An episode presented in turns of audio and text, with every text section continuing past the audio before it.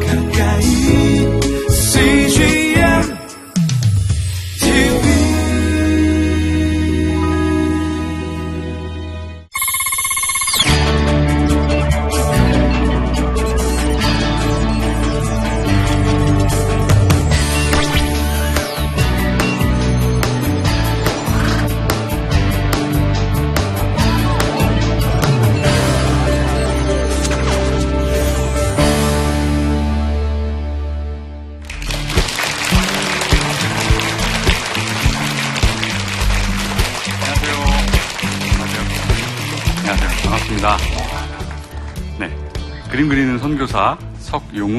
간사입니다.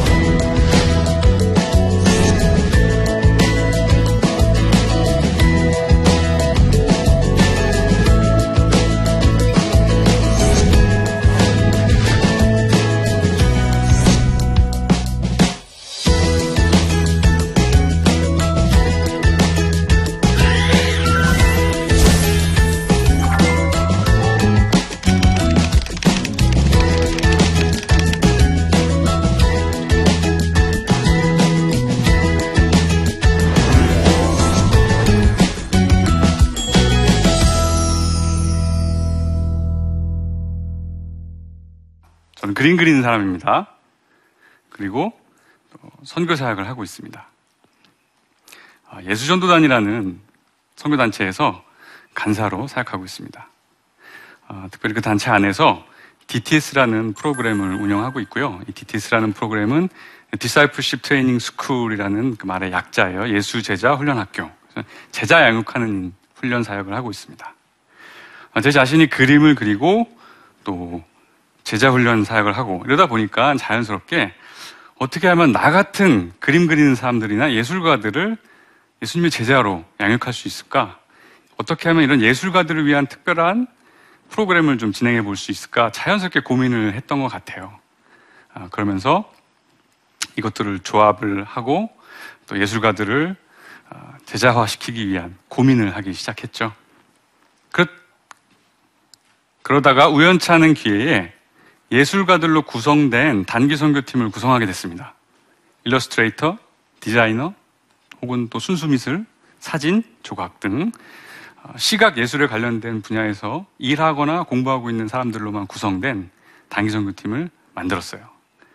그리고 선교행을 떠나기 전에 한 가지 질문을 던졌습니다. 그것은 이제 오늘 강의의 제목인데요. 만약에 예수님께서 만약에 예수님께서 목수가 아닌 화가의 아들로 오셔서 화가의 아들로 오셔서 그림 그리는 법을 배우시고 사셨다면 그분은 어떤 그림을 그리셨을까? 이것이 그들에게 던져준 질문이었습니다. 그리고 이 질문은 사실은 오랫동안의 제 자신을 향한 질문이기도 했어요. 그리고 이 질문의 답을 찾기 위한 선교 여행을 시작했습니다. 한국에서 비행기로 한 13시간 정도 떨어져 있는 곳에 가면 뉴질랜드라는 나라가 있습니다. 뉴질랜드예요. 네, 아름답죠. 네, 자연이 워낙 잘 보존되어 있는 나라이기 때문에 영화 촬영지로 굉장히 유명한 곳입니다. 그래서 어, 들으면 다 아실 만한 영화들 반지의 제왕 시리즈라던가 호빗 이런 영화들을 촬영했던 그런 촬영지가 있는 곳이에요. 특별히 이제 저희가 갔던 지역은 이제 마타마타라는 지역인데요. 어, 공식 명칭이 있음에도 불구하고 아예 호빗 마을이라는 이름으로 불리는 그런 지역이었어요. 호빗 영화 세트장을 그대로 유지하면서 관광객을 유치하고 있는 그런 도시였습니다. 실제로 그 도시에 가면 저렇게 호빗 영화를 촬영했던 그 호빗 마을 그대로를 유지하고 있습니다. 굉장히 많은 전 세계의 관광객들이 그곳에 와서 그 영화를 사랑하는 그 팬심으로 이 세트장을 구경하고 사진도 찍고 그러면서 돌아가죠. 이 마타마타라는 이 지역에서 저희가 우연치 않게 만난 한 선교사님이 계십니다. 마가렛이라는 자매분인데요. 인도에서 10년 정도 선교 사역을 하시고 영어도 가르치시고 복음도 전하시는 그런 선교 사역을 하시다가 몇 년 전 본인의 고국인 뉴질랜드로 돌아와서 조용히 카페를 개업하신 분이셨어요. 아, 근데 이분이 운영하시는 이 카페는 개업한 지 무려 2년이나 됐음에도 불구하고 지역 주민들이 여기가 카페인지 전혀 알지 못했어요. 그만큼 존재감이 높지 않던 곳이었어요. 하지만 이분은 이 선교사였기 때문에 아, 이 카페에 대한 본인의 어떤 비전이 굉장히 정확했습니다. 이곳으로 어, 관광을 오는 굉장히 많은 관광객들에게 복음을 전하겠다. 이런 뜻을 가지고 카페를 운영하시는 분이었어요. 그러니까 아, 카페 주인의 옷을 입고 있는 선교사였어요. 그래서 그 카페 카운터 밑에 가면 중국어, 한국어, 영어, 뭐 각 나라 언어로 된 그런 복음서, 사형리, 성경을 쫙 펼쳐놓고 있다가 손님들에게 나눠주기도 하고 그러니까 이런 분들은 정말 참 도와줘야 되는 분들인 거죠, 저희가 그렇죠? 근데 너무나 좋은 마음을 갖고 있지만 어, 어떻게 하면 더 개성 있게 카페를 운영해 나갈 수 있는지는 이분도 배워가시는 과정이었기 때문에 저희 같은 팀과의 만남을 오랫동안 기도해 오고 계셨습니다. 저희가 이분과 만나게 되었고 이 카페를 어떻게 하면 우리가 좀 더 개성 있게 꾸며줄 수 있을까 함께 고민하기 시작했죠. 저희가 가장 먼저 한 일은 바로 그림을 그리는 것이 아니라 먼저 기도하는 것이었어요. 하나님은 과연 이분이 운영하신 이 카페를 향해서 어떤 마음을 갖고 계시는가.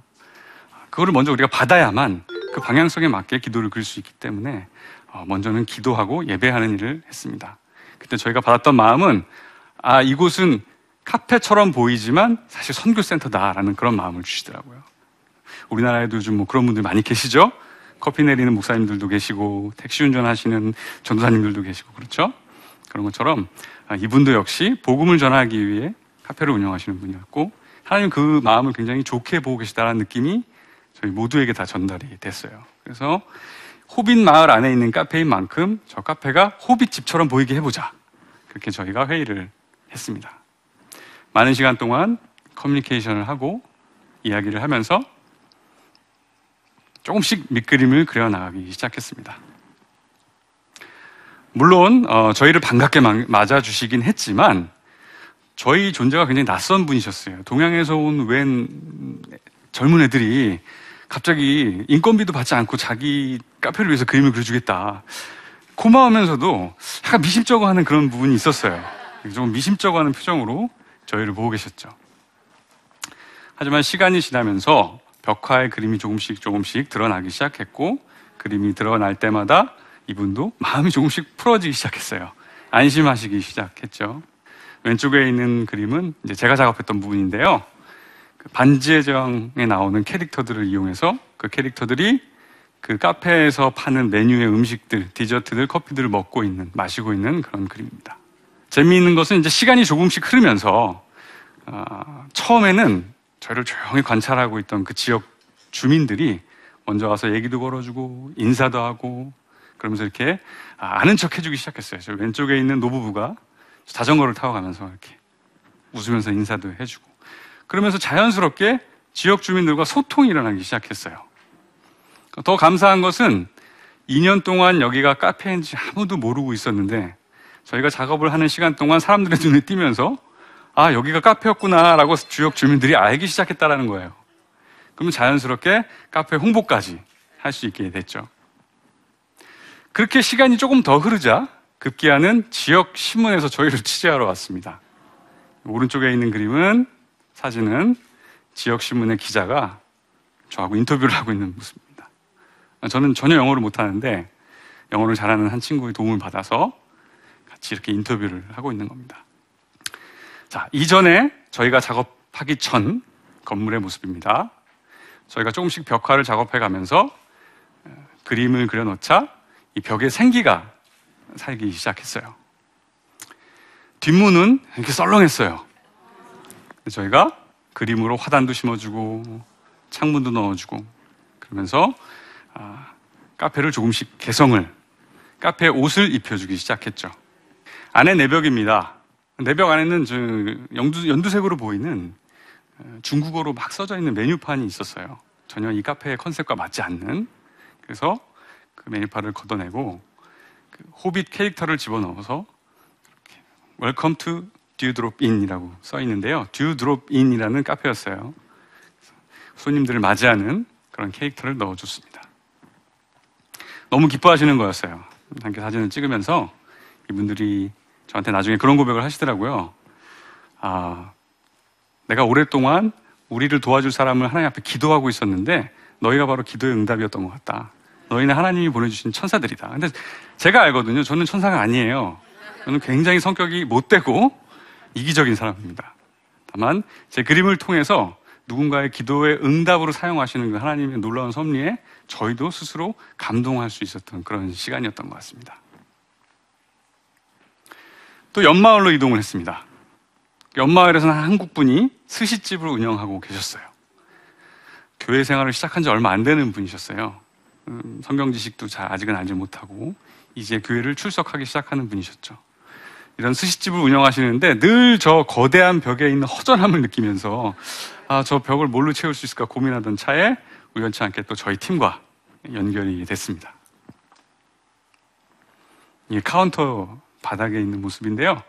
그냥 이렇게 허옇게 동양화처럼 여백의 미를 중시하시는 분이셨어요. 그래서 저희는 또 기도하기 시작했습니다. 이 바로 또 그림을 그려드린 것이 아니라 하나님 저희가 어떤 그림을 이곳에 넣어야 될까요? 그렇죠? 그래도 우리가 그냥 그림 그리는 사람이 아니고 그림으로 선교를 하는 사람들이라면 하나님이 원하시는 그림이 분명히 있을 텐데 그게 뭘까요? 기도하기 시작했죠. 하나님이 저희 팀에게 보여주셨던 어떤 이미지가 있었는데 바로 이 이미지였습니다. 그리어톤 판타스틱 빌리지라는 문구가 들어간 이미지였어요. 저 동네는 그리어톤이라는 동네였어요. 우리 뭐 마포구, 합정동, 뭐 용산구, 이촌동 이렇게 있듯이 그리어톤이라는 동이었어요. 재미있는 것은 저 그리어톤이라는 지역은 경제적으로 그렇게 넉넉하지 않으신 분들이 사는 지역이었어요. 자연스럽게 아, 좀 도둑도 많고 좀 범죄율도 조금 있는 그런 지역이었죠. 우리는 보통 그러면 나쁜 동네 이렇게 생각하잖아요. 그렇죠? 우리나라 사람들 뭐 강북, 강남도 나누고 이러니까. 근데 하나님은 저희에게 전혀 다른 이야기를 하고 계셨어요. 그리어토는 좀 뚜둑이 많은 지역이 아니야. 나의 눈에 이곳은 아주 판타스틱한 동네야라고 마음을 전달해 주시는 것 같았어요. 하나님이 보시기에 우리가 보는 것과 하나님이 어떤 지역을 바라보시는 눈이 다르구나라는 것을 느낄 수 있었던 것 같아요. 그래서 열심히 또 스케치를 하고 밑그림을 그리기 시작했습니다. 조금씩 조금씩 저 지역에 벽화가 완성되기 시작했어요. 가운데에 색칠을 하고 있는 저곳이 바로 그 스시집이고 주변에 있는 건물들이 그 스시집 근처에 있는 건물들입니다. 상점들입니다. 이웃들이 스시를 사 먹으러 오셔서 사서 먹다가 벽화를 보고 이게 우리 집인데 생각하시면서 흥미도 갖고 그러면서 또 사장님하고 같이 교제도 하고 친해지기도 하고 이렇게 하라고 또 저희가 주변에 있는 지역들을 그림으로 그려 넣었습니다. 열심히 또 만화를 그리고 있는 모습입니다. 아까 그 허했던 카운터 밑에는 스시를 주제로 한 만화를 그려놓기 시작했습니다. 그 전에 처음에 이렇게 생겼던 그 벽이 팀이 함께 사역하면서 이런 벽으로 다시 재탄생됐습니다. 마치 그리스도인들이 새 사람으로 거듭나듯이 그림을 통해서 허물어 있던 벽이 새롭게 거듭나는 것 같았습니다. 저희 같은 그림 그리는 사람들은 이렇게 허용 공간을 보면 다 스케치북처럼 보여요. 캔버스처럼 보이고 저기에 뭘 그려놓을 수 있을까 뭐 이런 생각들을 합니다. 그러면서 또 그 카운터 밑에는 스시와 우동을 주제로 한 만화를 그려 넣었습니다. 함께 이렇게 또 사진을 즐겁게 찍었죠? 아, 그림을 통해서 저희가 전하고 싶었던 메시지는 그거였던 것 같아요. 여러분들이 생각하기에 여러분들이 사시는 그 지역이 경제적으로 어렵고 낙후된 곳일 수 있으나 하나님 눈에는 그곳이 아주 환상적인 곳입니다. 왜냐하면 여러분들이 살고 있기 때문입니다. 영원히 살고 있는 곳이기 때문입니다. 라는 메시지를 그림을 통해서 전달하고 싶었던 것 같습니다. 얼마나 그것이 전달됐는지 모르겠지만 저의 마음을 담았기 때문에 예, 그것으로도 충분합니다. 자, 또 가까운 나라 일본으로도 한번 같이 가보시죠. 어, 저희가 일본에서 만났던 한 목사님입니다. 한국 분이신데요. 한국의 교회에서 파송돼서 선교사로 오신 분이셨어요. 선교교회를 개척하시고 운영하고 계신 목사님이셨습니다. 목사님이 이제 교회가 개척한 지 10년 정도 돼서 새롭게 교회를 리뉴얼하고 또 교회도 이사를 했기 때문에 지역 주민들에게 아, 교회가 이사 왔습니다라고 이렇게 인사를 할 수 있는 그런 좀 편안한 느낌의 전도지 겸 주보를 만들기를 원하셨어요. 제가 어떻게 이런 걸 도와드릴 수 있을까? 하지만 작업에 들어가기에 앞서서 저희가 했던 가장 첫 번째 것은 이 교회의 역사에 대해서 한번 들어보는 것이었어요. 스토리를 듣는 것이죠. 어, 이 교회를 하나님이 왜 만드셨을까? 그리고 하나님은 이 목사님을 통해서 이 교회를 어떻게 사용하고 싶으신가? 이 교회는 어떤 이야기를 갖고 있을까? 그런 것들을 먼저 듣는 것이 첫 번째 과정이었습니다. 그 이야기를 듣고 나서 기도하고 예배하기 시작했습니다. 그렇다면 하나님께서는 어떤 작업을 이곳 가운데 하기 원하실까? 그리고 하나님이 우리를 통해서 어떤 것을 표현하기 원하시는가? 같이 예배하고 기도하는 모습입니다. 그렇게 기도를 통해 받은 마음을 가지고 같이 작업 회의를 하면서 어떻게 진행할 것인가를 이야기하고 있는 모습입니다. 목사님이세요. 인상이 조금 날카로우셨어요. 그래서 아 주보에 이 목사님 사진을 바로 싣는 거는 조금 추천하기가 좀 그렇다라는 생각이 들어서 이 목사님의 얼굴을 캐리커처로 다시 그렸어요. 훨씬 같은 분인데 다른 느낌이죠. 그러나 같은 분이에요. 그렇죠? 그렇게 해서 이 얼굴을 주보에 실으면 지역 주민들이 조금 더 편안하게 느끼시지 않을까.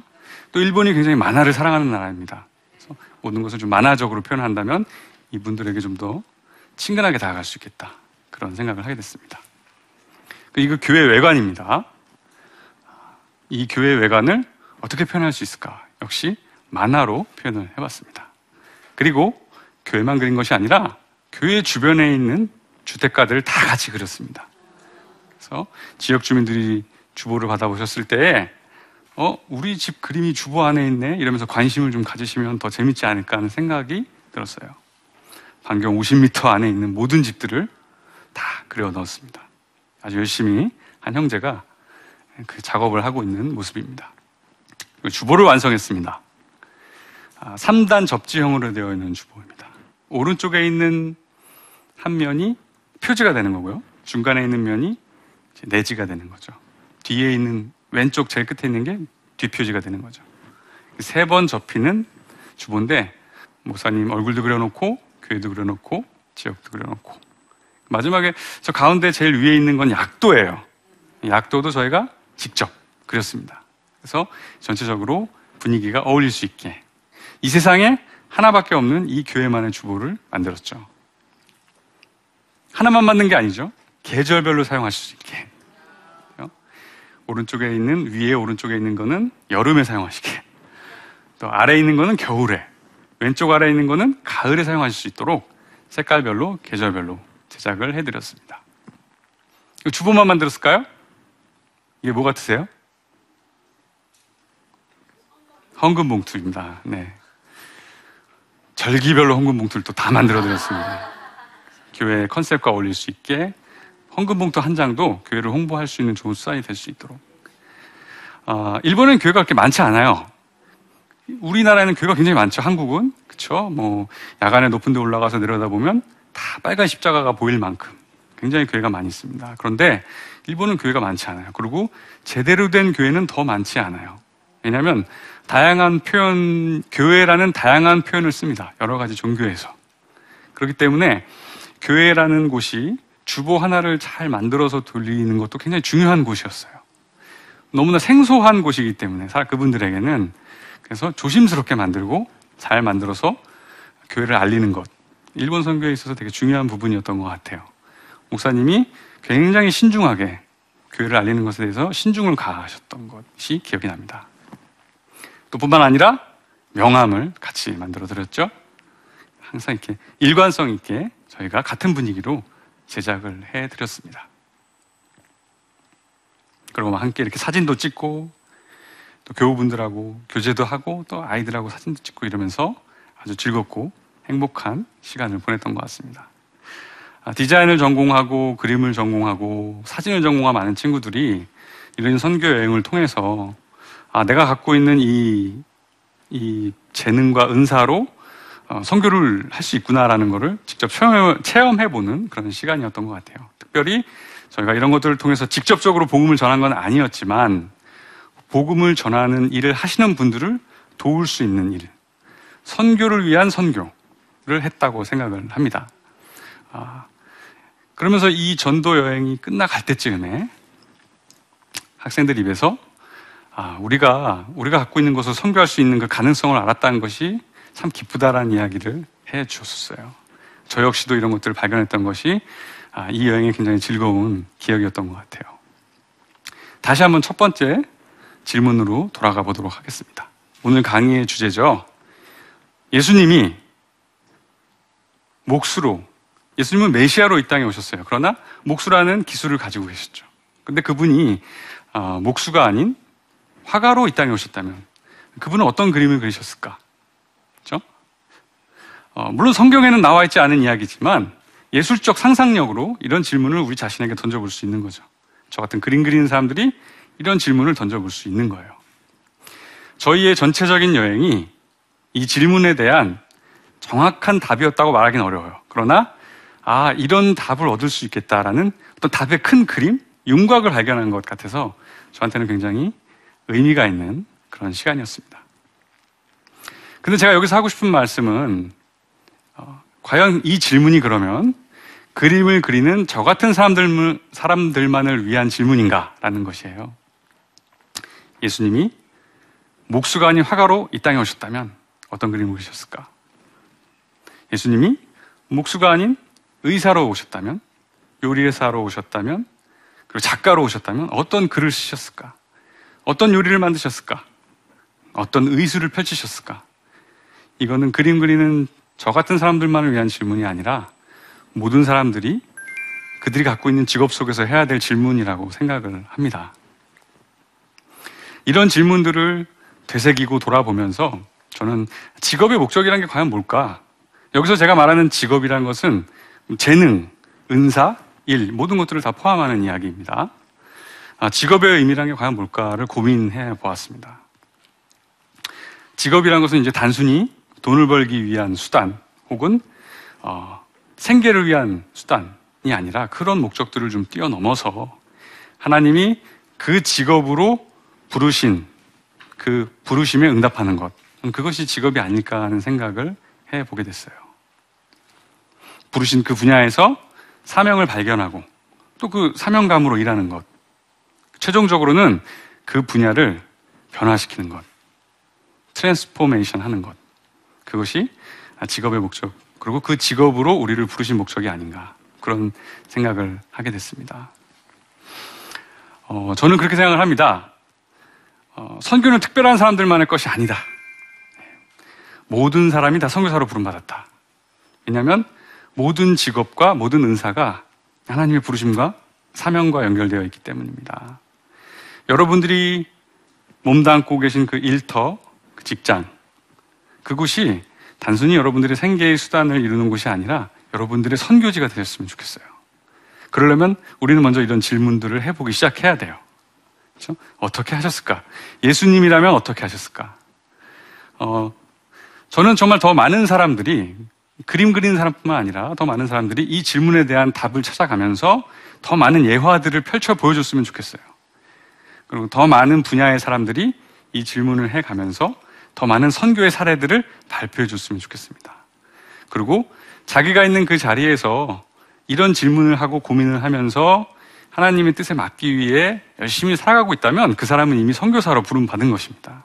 꼭 멀리 오지로 가서 선교를 하는 것만이 선교가 아니라 자기가 있는 그 자리에서 하나님 뜻에 맞기 살기 위해 좀 치열한 나름의 아, 아, 치열한 그런 삶을 살고 있는 곳 그런 삶을 사는 사람 그분들이 아, 선교사라고 생각을 합니다. 아무쪼록 여러분들 안에 더 여러분들이 몸담고 계신 그 영역 속에서 더 많은 여러분들만의 선교가 일어났으면 좋겠습니다. 여러분들은 모두 다 선교사로 부름받았습니다. 그림 그리는 선교사, 커피 내리는 선교사, 또 요리하는 선교사, 다 우리는 선교사로 부름받았습니다. 그림 그리는 선교사 서경욱이었습니다. 감사합니다.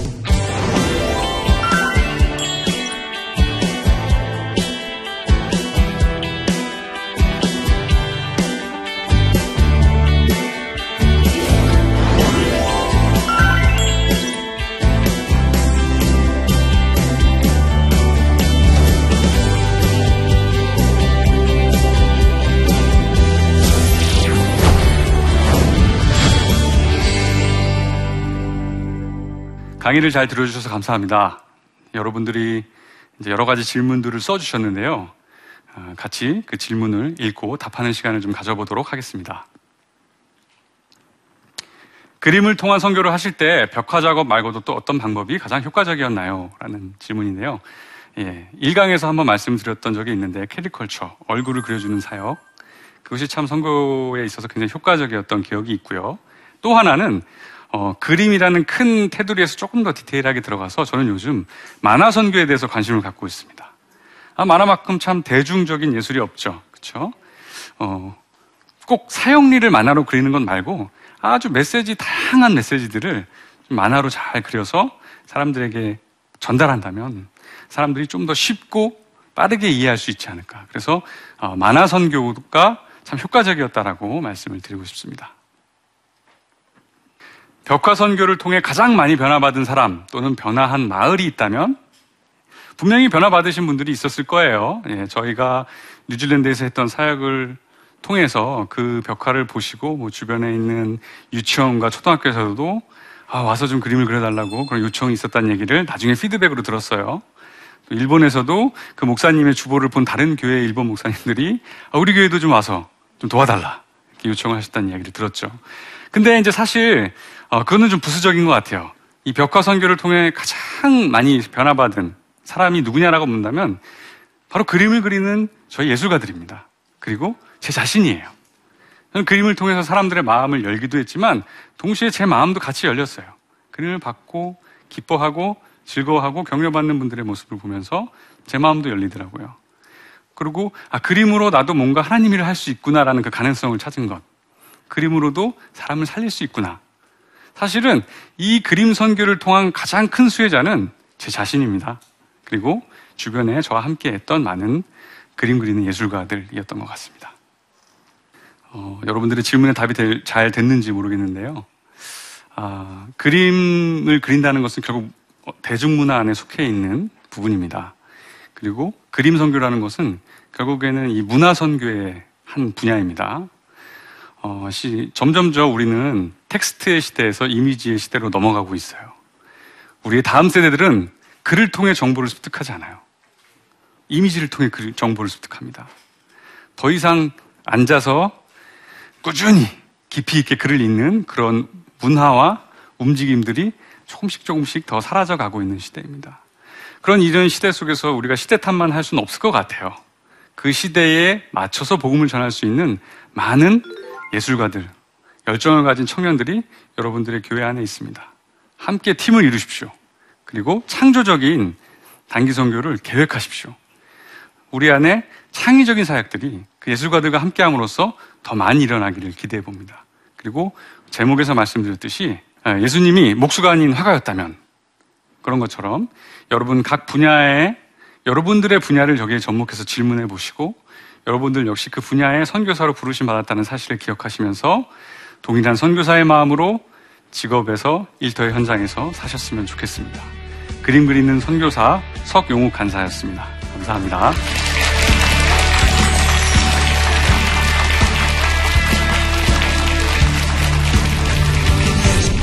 안녕하세요. 라이프호프 기독교 자살 예방센터 대표를 맡고 있는 조성돈입니다. OECD 국가 중에 자살률 1위 하고 있는 대한민국에 살고 있는 여러분 안녕하십니까? 한 해에 자살로 죽는 사람이 한 14,000명 정도 됩니다. 40분에 한 명꼴로 자살로 죽는 사람이 우리 주변에서 일어나고 있는 것이죠. 이 어려운 현실 속에서 교회가 중심을 잡는다면 대한민국의 자살을 줄일 수 있다라고 생각을 합니다. 오늘 여러분들과 함께 나침판에서 이 깊은 이야기를 나눠보도록 하겠습니다.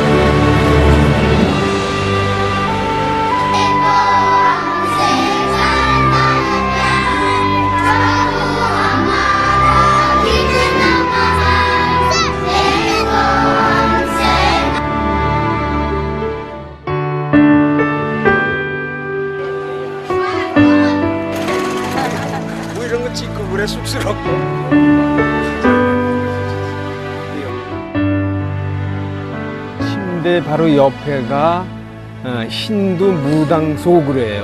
그러니까 어, 거의 뭐 밤이면 기도로 어, 밤을 새야 되고.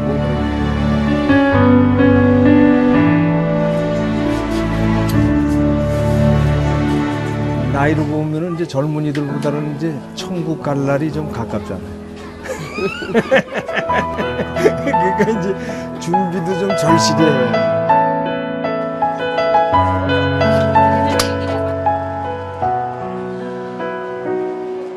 아, 감사합니다 정말로 어제도 잠깐 인터넷을 통해서 CGN TV를 봤거든요. 근데 어제 제가 참 힘들었었어요. 뭐 뭔지 몰라도 막 마음이 막 이렇게 요동을 음. 치고 막 한국에 돌아가고 싶다는 그런 마음이 들었는데 어제 그거를 보고 제가 아니구나. 하나님이. 여기를 보내신 목적이 있을 텐데 그래서 어저께 CGN TV를 보면서 어, 그걸 다시 느꼈고 앞으로도 그 텔레비를 보면서 제가 이제 힘들 때마다 그걸 보면서 많은 도움을 받, 받을 것 같고 그렇게 하겠습니다.